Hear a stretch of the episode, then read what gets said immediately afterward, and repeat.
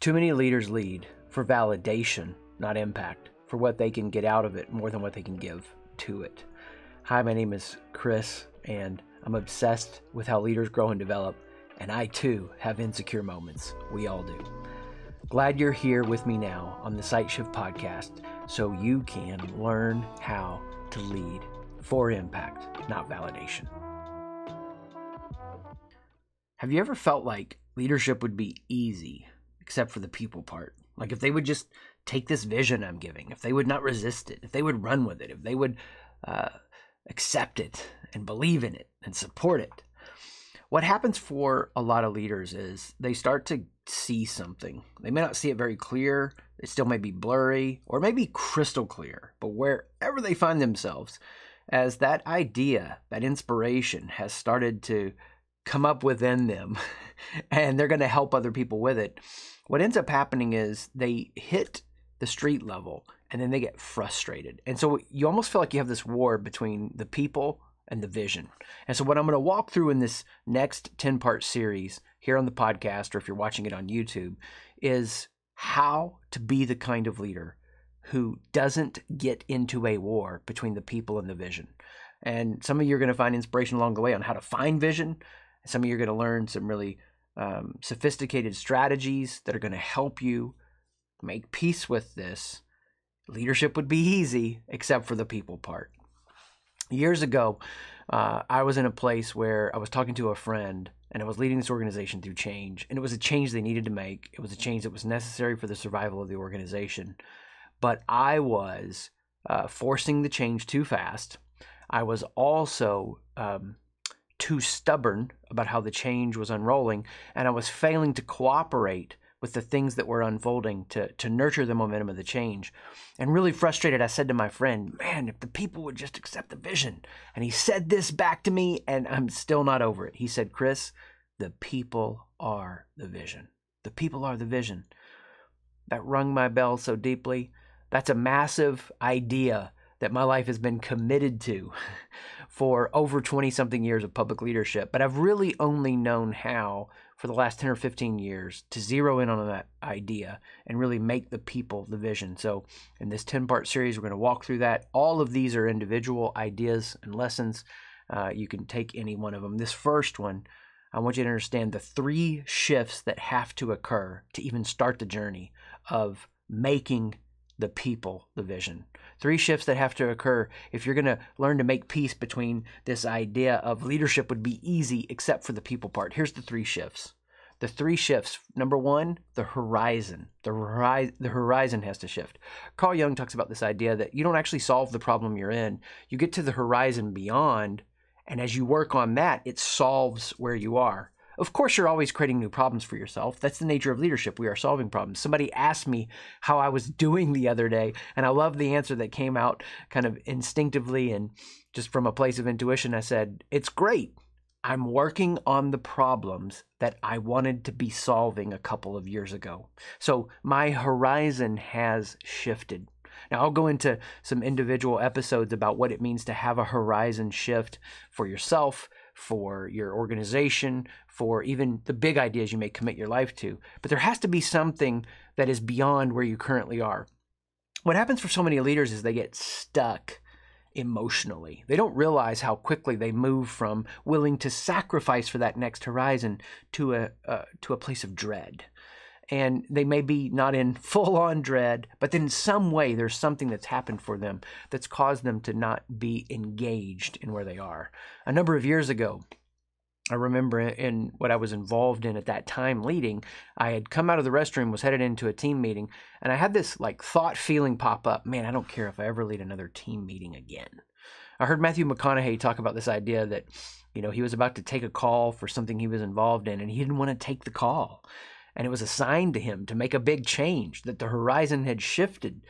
Um, so, for some of us as leaders, there's a big change that we need to make. For some of us, we actually have to learn to re-relate to where we are. We we can't just leave that circumstance. It might be a commitment we've made personally to an organization a personal commitment. We're not just going to be like, "Peace out. I don't feel it anymore." We're using this spectrum of where I'm moving from sacrifice to dread to just pay attention to how I am feeling, how I'm engaged with the horizon. This idea of a horizon shift is what is the starting point to actually go on a journey to take people somewhere they've never been before, to take yourself somewhere you've never been before. I mean, that's the beautiful part about leadership for me. It's like the reality I'm committed to today can change tomorrow. And I'm going to have to upgrade my view of reality that I'm living in a different world. I'm living in a completely different experience than the one I would have imagined a couple of decades ago. I mean, I can transport back in time almost some moments and see myself you know 25 27 years ago in college sitting in a course so convinced of my view of the world so convinced of what i was supposed to do. And man it's been a blast figuring a lot of that out. But that guy didn't know jack compared to what this guy knows now and what that's going to be like now at 45 when i'm 65 looking back so the the leadership function here that's so huge is I'm constantly keeping myself from being lost in what's happening in the moment to get to that horizon.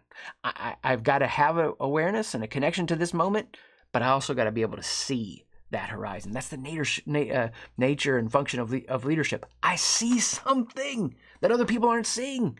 It's huge. It's Martin Luther King Jr. getting up and going, What if society worked this way? What if we interacted this way? And man, I mean, there's no scientific breakthrough without this same idea uh, Charles Kuhn talks about, you know, we're in a place, we're committed to that reality scientifically, and then the idea that puts us into the next paradigm sounds sounds so wrong from a scientific standpoint. It sounds flawed and broken and irrational. Sometimes that's the nature of leadership. Vision starts somewhere in here, and it starts as it starts to grow and develop you know, I could point to our mind, but it's the combination of the heart and the mind, the guts and soul of who we are as leaders. And and in this place within, we start to see something that could be, that should be true. And you know what? When you get to that spot, you're not going to have enough resources to get there. The beginning points of vision, you get bothered about something. The beginning point of a horizon you want to get to, you see something that could be and should be true and you're not going to have enough time, energy, and money to get there. You're not going to have enough leaders to get there. But that's that's why we grow. So we start to sacrifice. We start to pay this price, and as we do that, we have a horizon shift. And the viewpoint that we're operating from today is different than the viewpoint we were operating from two years ago, and on and on and on that process goes. So the question I have is, what is the next horizon? If there's no next horizon, you don't have to force that. You can't manufacture this. You don't want to do that because you're not going to really be engaged. You're going to be living inauthentically. People will know, they will smell that out. It doesn't matter how much your business plan is developed, how much money you spend on getting the best team involved. Ever heard of Quibi? Spent like a billion dollars to try to launch that video platform. That that was not something that was coming from someone's vision. I was on a board years ago and they were going to set uh, the vision of this new uh, piece they were launching and developing, and then they were going to find the leader. And the particularities of that vision didn't need to be defined until we found the leader. Yeah, of course, the general direction was there, but I just said to the board, let's find the leader and let them define the particularities because they're going to be passionate about it and own it. And if we don't have that engaged and involved in this process, it is doomed from the beginning. There has to be a horizon shift, something that is in you you want to see happen. I'm going to give you a couple of different episodes on specifics of horizon shifts, but that's a great starting point. There also needs to be a head shift. A head shift. You're taking that horizon that you see and you're letting the vision of that horizon crowd out your current routines, rituals, habits, and rhythms. All of our lives are a combination of all kinds of systems and routines and habits and rituals and rhythms. They may be unstated, they may be unknown, they may be um, unattended to, but they're there. We're all doing them in some ways. That's the nature of the human mind to fall into these repetitive patterns. Now, part of that is protecting us from discomfort. Part of that is helping us reduce cognitive load. I can't wake up every day and start from scratch on building a model of reality. Instead, I have to get quickly into different models. And this can be huge as the way that I'm looking at strategic direction, and it could be even small. I don't need to think about how to put toothpaste on a toothbrush. Now, what's happening for a lot of leaders as they get stuck here, they don't move from the horizon shift to the head shift and actually systematize the new routines, the new habits. If you have a horizon of where you want to get, one of the quickest things I would do is force function a new calendar. That's a systems shift. That's a head shift that supports this new direction. If I could show you what it would look like to be at the next horizon, that you could feel that and see that and hear that and just love it. If I could if I could get that into your calendar and show you what a day would look like, you would run to that day right now. That's the nature of leadership. Again, we're seeing what can't be seen and we're going off into this future, into the uncertainties and the unknowns. Of course, there's going to have doubts. We'll, we'll do other episodes on doubts, but for now, you've got to move this into a system. And this is what the best leaders do. The best leaders get a horizon shift for who they see their people can become. See, the people are the vision. If you can focus on who your people can become and you can marry that to where we can go as a team or an organization, that's the golden stuff. And then I want to have a head shift. I want to have a system to build and develop leaders that get us there. See, what's too what too many leaders are doing is relying on an inspirational moment, a gimmicky seminar, a hype fad idea, a Navy SEAL yelling at you because if you carry this log and you yell enough, then people will naturally bond as a team and the team will get balanced and you'll have the right people in the right roles and the right mindsets. No, no, no, no, no. It doesn't happen that way. People fill out the notebook and set it on their shelf and never touch it again. A trust fall will not change your life. I mean, if I'm in conflict with my daughter and I put my hand on her shoulder and say, hey, honey, let's have a trust fall that's going to make everything better. No, it doesn't make anything better. You have to, from a system standpoint, with data and a process, say, this is how I'm going to build leaders. I'm going to go deeper into that in this series. But what kind of process are you using? I love asking uh, leaders this question like, what's your leadership development process look like? For some, it's like a hot air balloon. So many leaders in their organization are leading for validation, not impact, because we're just chasing the next inspiring idea. And by the time that idea fades, we're on to the next thing. And we're pursuing something that we never really figure out how to show up and do on repeat. And so the winds of change swirl in the organization, and all of our lofty ideas about building leaders come crashing down to the earth.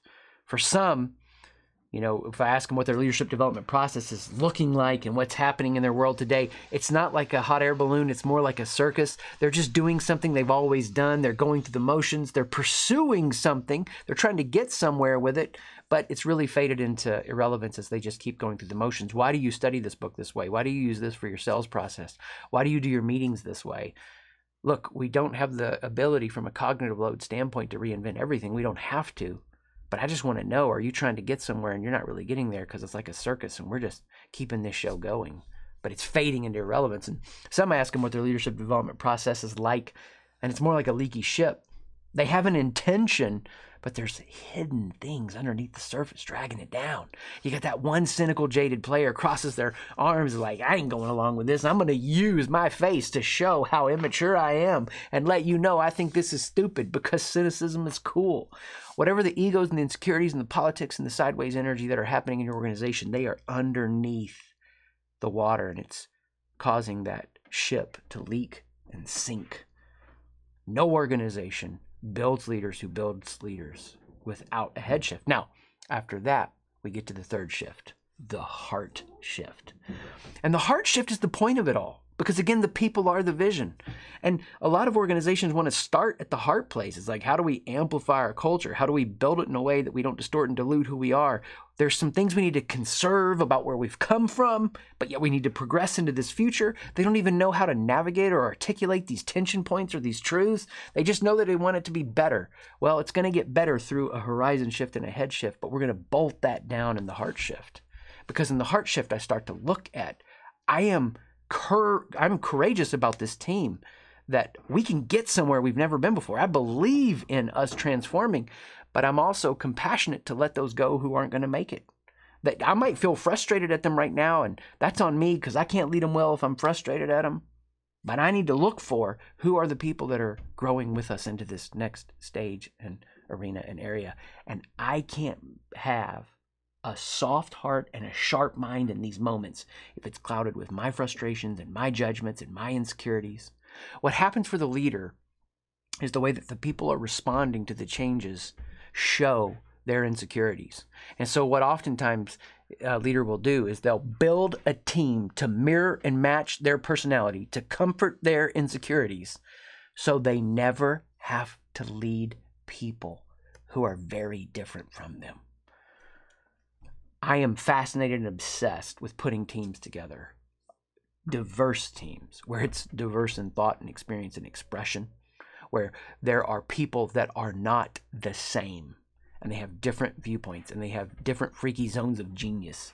And as those come together, this heart shift occurs and we're team centric. It's not about the individual heroes. The heroes will get you going, the heroes will not keep you going. The smartest leaders shift the horizon. They cooperate with what's happening inside of them. They commit to a head shift to get beyond heroes into systems and they let that deepen the quality of the relationships. We're relating ourselves into an ever deepening vision. The people are the vision. Where are these three shifts at work in your life? Dive in, find out, get more. We're always here for you at sightshift.com. S I G H T shift.com. Peace. Thanks for joining me on this episode. There's always more for you at SightShift, S I G H T, shift.com to be the leader you were meant to be.